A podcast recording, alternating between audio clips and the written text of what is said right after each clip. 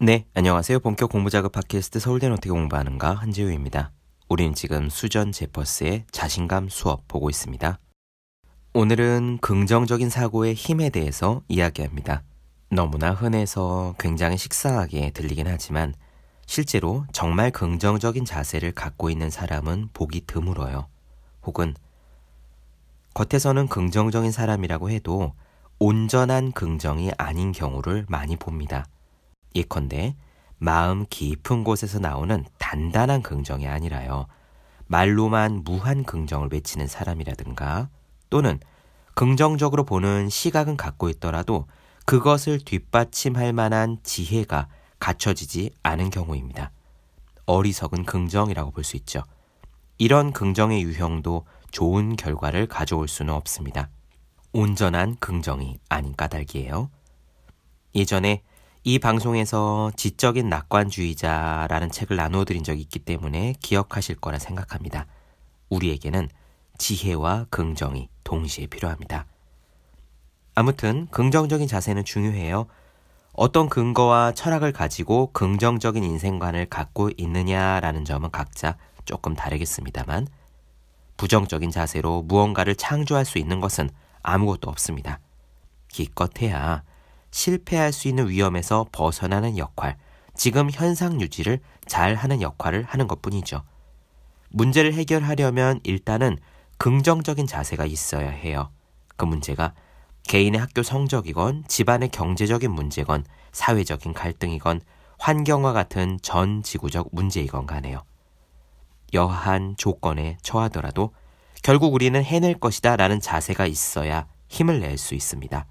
오늘은 특히 긍정적인 사고를 갖기 위해 어떻게 노력을 기울이고 있는지 수전 제퍼스 본인의 사례를 보게 되실 거예요. 한 가지 참고 사항으로 들어보시면 좋을 것 같아요. 저의 경우는 수전 제퍼슨과 조금 다르긴 합니다. 이 저자의 경우에는요, 보다 자기개발서 저자의 무한 긍정 연습인 듯한 그런 색깔이 느껴지고요. 저는 개인적으로는 보다 조용하고 단단한 긍정을 연습합니다.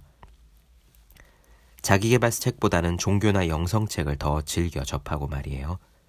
전자는 물질적인 성공이 우선적인 목적이라면 후자는 정신적인 성취가 우선이고 그러면 물질적인 성공은 그에 따라온다 라고 생각하는 쪽에 가깝습니다. 하지만 어느 쪽이든 삶에 있어서 문제 해결에 있어서 긍정적인 태도를 중시한다는 점에 있어서는 동일해요.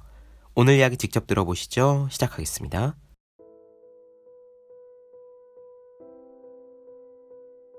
우리의 삶을 한번 떠올려 보자. 우리가 걱정하는 일의 대부분은 실제로 일어나지 않는다. 걱정의 90% 이상은 현실에서 일어나지 않는다고 한다. 바꿔 말해, 부정적인 걱정이 현실이 될 확률은 10%도 되지 않는다는 것이다. 따라서 항상 걱정하는 것은 결코 현실적이지 않다. 오히려 긍정적으로 생각하는 게 부정적으로 생각하는 것보다 현실적이지 않을까? 나는 어느 쪽이 더 현실적인지를 가려내려는 것이 아니다. 중요한 것은 단지 행복해질 수 있는데 불행해질 필요가 없다는 거다. 긍정적으로 생각하는 편이 우리 자신과 주변 사람들에게 행복을 안겨준다면 굳이 부정적으로 생각할 필요가 없다. 나는 긍정적인 사고와 부정적인 사고의 결과를 보여주기 위해 영혼을 위한 닭고기 수프의 저자 제 캠필트의 방법을 활용한다. 그 방법은 다음과 같다. 우선 한 명의 지원자를 받아서 자리에서 일어나라고 한다. 그 사람에게 한쪽 팔을 옆으로 뻗고 주먹을 줘보라고 한다.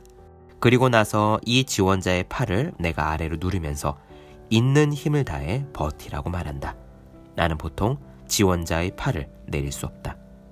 이번에는 지원자에게 팔을 내리고선 차렷 자세를 취하고선 눈을 감은 채로 나는 약하고 쓸모없는 인간이다 라는 말을 이렇게 부정적인 말을 열번 되풀이하면서 그 말이 주는 느낌에 푹 빠져보라고 한다. 그 다음에 다시 눈을 뜨고 아까처럼 한쪽 팔을 뻗어보라고 한다. 하지만 이번에는 그의 팔을 내가 쉽게 내릴 수가 있다. 그러면 지원자는 황당해 한다. 어떤 사람은 억울해 하면서 자기가 준비되면 다시 한번 해보라고까지 말한다. 그러나 두 번째 시도에서도 결과는 똑같다. 지원자의 팔은 힘없이 내려간다. 마지막으로 나는 지원자에게 다시 눈을 감고 나는 강하고 훌륭한 사람이다 라는 긍정적인 문장을 10번 반복하라고 한다. 이번에도 그 말이 주는 느낌에 빠져보라고 하면서 말이다. 그런 다음 다시 팔을 뻗고 힘을 주라고 한다.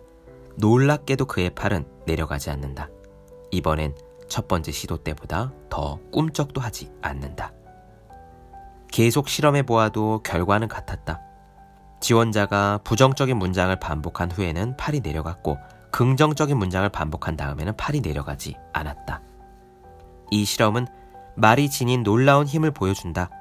긍정적인 말은 우리를 강하게 만들고 부정적인 말은 우리를 약하게 만든다. 더 놀라운 것은 우리가 그 말을 믿는지 여부는 상관없다는 거다. 우리 내면에 있는 자아는 우리가 하는 말을 무조건 믿는다. 무엇이 진실이고 거짓인지 전혀 모르는 것 같다. 나는 약하다라는 말을 들으면 오늘 약해지기를 원한다 라는 지시를 우리 몸에 보낸다. 반대로 나는 강하다 라는 말을 들으면 오늘 강해지기를 원한다 라고 지시한다. 이것은 무엇을 뜻할까? 우리는 더 이상 부정적인 생각을 하지 말아야 한다는 것이다. 부정적인 생각은 우리의 힘을 빼앗아가고 두려움에 휩싸여 꼼짝도 못하게 만든다. 내 생각에 사람들은 긍정적으로 생각하려면 어떻게 해야 하는지 잘 모르는 것 같다. 긍정적인 사고를 위해서는 특별한 각오와 많은 훈련이 요구된다. 그렇지 않으면 애써 배운 긍정적인 사고방식을 유지하기 어렵다. 훈련하지 않으면 다시 부정적으로 생각하게 된다는 사실이 믿기 어렵다면 우리 몸을 떠올려 보라. 열심히 운동해서 몸을 만들어도 계속 운동을 해야 되지 않는가? 중단하면 기껏 생긴 멋진 근육이 사라지기 시작한다. 사고력도 마찬가지다. 독서와 토론이 일상의 일부가 되면 사고가 활발해진다. 하지만 2주쯤 해변에서 빈둥거리면서 머리가 멍해지면 원상태로 회복하기까지 며칠이 걸린다. 누구나 휴가철에 이런 경험은 한 번쯤 해보았을 것이다. 다음은 긍정적인 사고를 위한 나의 하루를 조금 소개해 보겠다. 나는 아침에 눈을 뜨면 전날 골라놓은 동기부여 강의를 튼다. 대부분의 강의는 20분, 30분 정도다. 눈을 감고 누워서 사기를 북돋아주는 메시지를 들으면서 가벼운 마음으로 하루를 시작한다. 강연이 끝나면 일어나서 벽과 침대, 탁자나 거울에 붙여놓은 긍정적인 말들을 읽는다. 그리고 나서 편안한 음악을 듣는다. 매일 운동을 하면서 긍정적인 사고를 주입하는 방법도 있다. 몸에 힘이 생기는 것이 느껴진다. 나는 매일 점점 더 건강해지고 있다. 라는 자기 암시를 걸면 운동 효과가 훨씬 좋아질 것이다. 그리고 나면 이제 출근할 시간이다. 나는 내 차를 교실로 만들 생각에 기쁘게 운전석에 앉는다. 시동을 켜자마자 동기부여 강연 하나를 골라서 플레이를 한다. 아니면 로키나 불의 전차 OST처럼 신나는 음악을 듣는다. 어떤 사람들은 운전하는 시간을 낭비라고 생각하지만 나는 그 시간을 교실에 앉아 있는 시간이라고 생각한다. 노트에다가 그날의 자기 암시 문구를 적어보는 날도 있다. 노트를 펼칠 때마다 그 문장들을 찾아 반복해서 읽는다. 자기 암시 문구를 카드에 적어 책상 위에 올려두거나 지갑에 넣거나 잘 보이는 곳에 놓아두는 것도 좋다. 이렇게 하면 아침 의식에서 얻은 활기를 하루 종일 유지하고 싶어진다. 잠자리에 들기 전에는 긴장을 풀어주는 음악이나 강연을 들으면서 편안한 메시지를 받아들인다. 하루 동안 잘 한 일들은 스스로 칭찬을 해주고 마음먹은 대로 되지 않는 일들이라도 용기를 북돋아준다. 이 훈련을 성실히 수행하면 삶이 몰라보게 달라진다. 긍정적인 사고는 생활 속의 모든 것을 변화시킨다. 나는 이렇게 수년 동안 긍정적인 사고를 유지하기 위한 훈련을 해왔다. 지금도 매일 부정적인 사고를 제거하는데 시간을 보낸다. 한 가지만 더 이야기하겠다. 긍정적 사고를 한다는 핑계로 현실을 부정해서는 절대로 안 된다. 긍정적 사고방식은 세상에 존재하는 고통과 시련을 부정하는 것이 절대로 아니다. 세상에는 해결해야 할 많은 문제점이 있다. 굶주림, 인종차별, 핵전쟁, 환경오염이 지구를 위협한다. 우리 모두와 관련된 문제다. 아직 답이 보이지 않는다 해도 우리가 기여할 수 있는 관점으로 접근해야 한다. 현실을 부정하면 문제를 방치하게 되고 희망도 없다. 아무도 고통에서 자유로울 수 없다. 고통이 존재한다는 사실도 부정할 수 없다. 우리에게 중요한 것은 외부 상황이 어떻든 생산적이고 의미 있는 삶을 살 수 있는 능력이 우리에게 있다는 사실이다.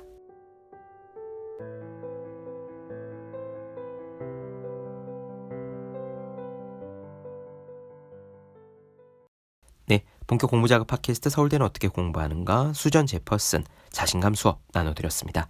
더 많은 이야기가 궁금하신 분들은 제 유튜브 채널 제우의 서재 네이버 블로그 생의 즐거운 편지 카카오 브런치 한주의 브런치 인스타그램에서 해시태그 서재 검색해 주시면 좋겠습니다. 또 해야 하는 일과 하고 싶은 일 사이에서 고민하며 쓴 제 에세이 노력이라 쓰고 버티기라 읽는 공부하시는 모든 분들을 위해 어떻게 공부하는 게 효과적인지 설명한 혼자 하는 공부의 정석 그리고 책상에 올려두기만 해도 공부하고 싶어지는 365 혼공 캘린더 아직 읽지 않으셨다면 꼭 한번 읽어보셨으면 좋겠습니다. 그럼 오늘은 여기까지 할게요. 전 다음 시간에 뵙겠습니다. 여러분 모두 열심히 공부하십시오. 저도 열심히 하겠습니다.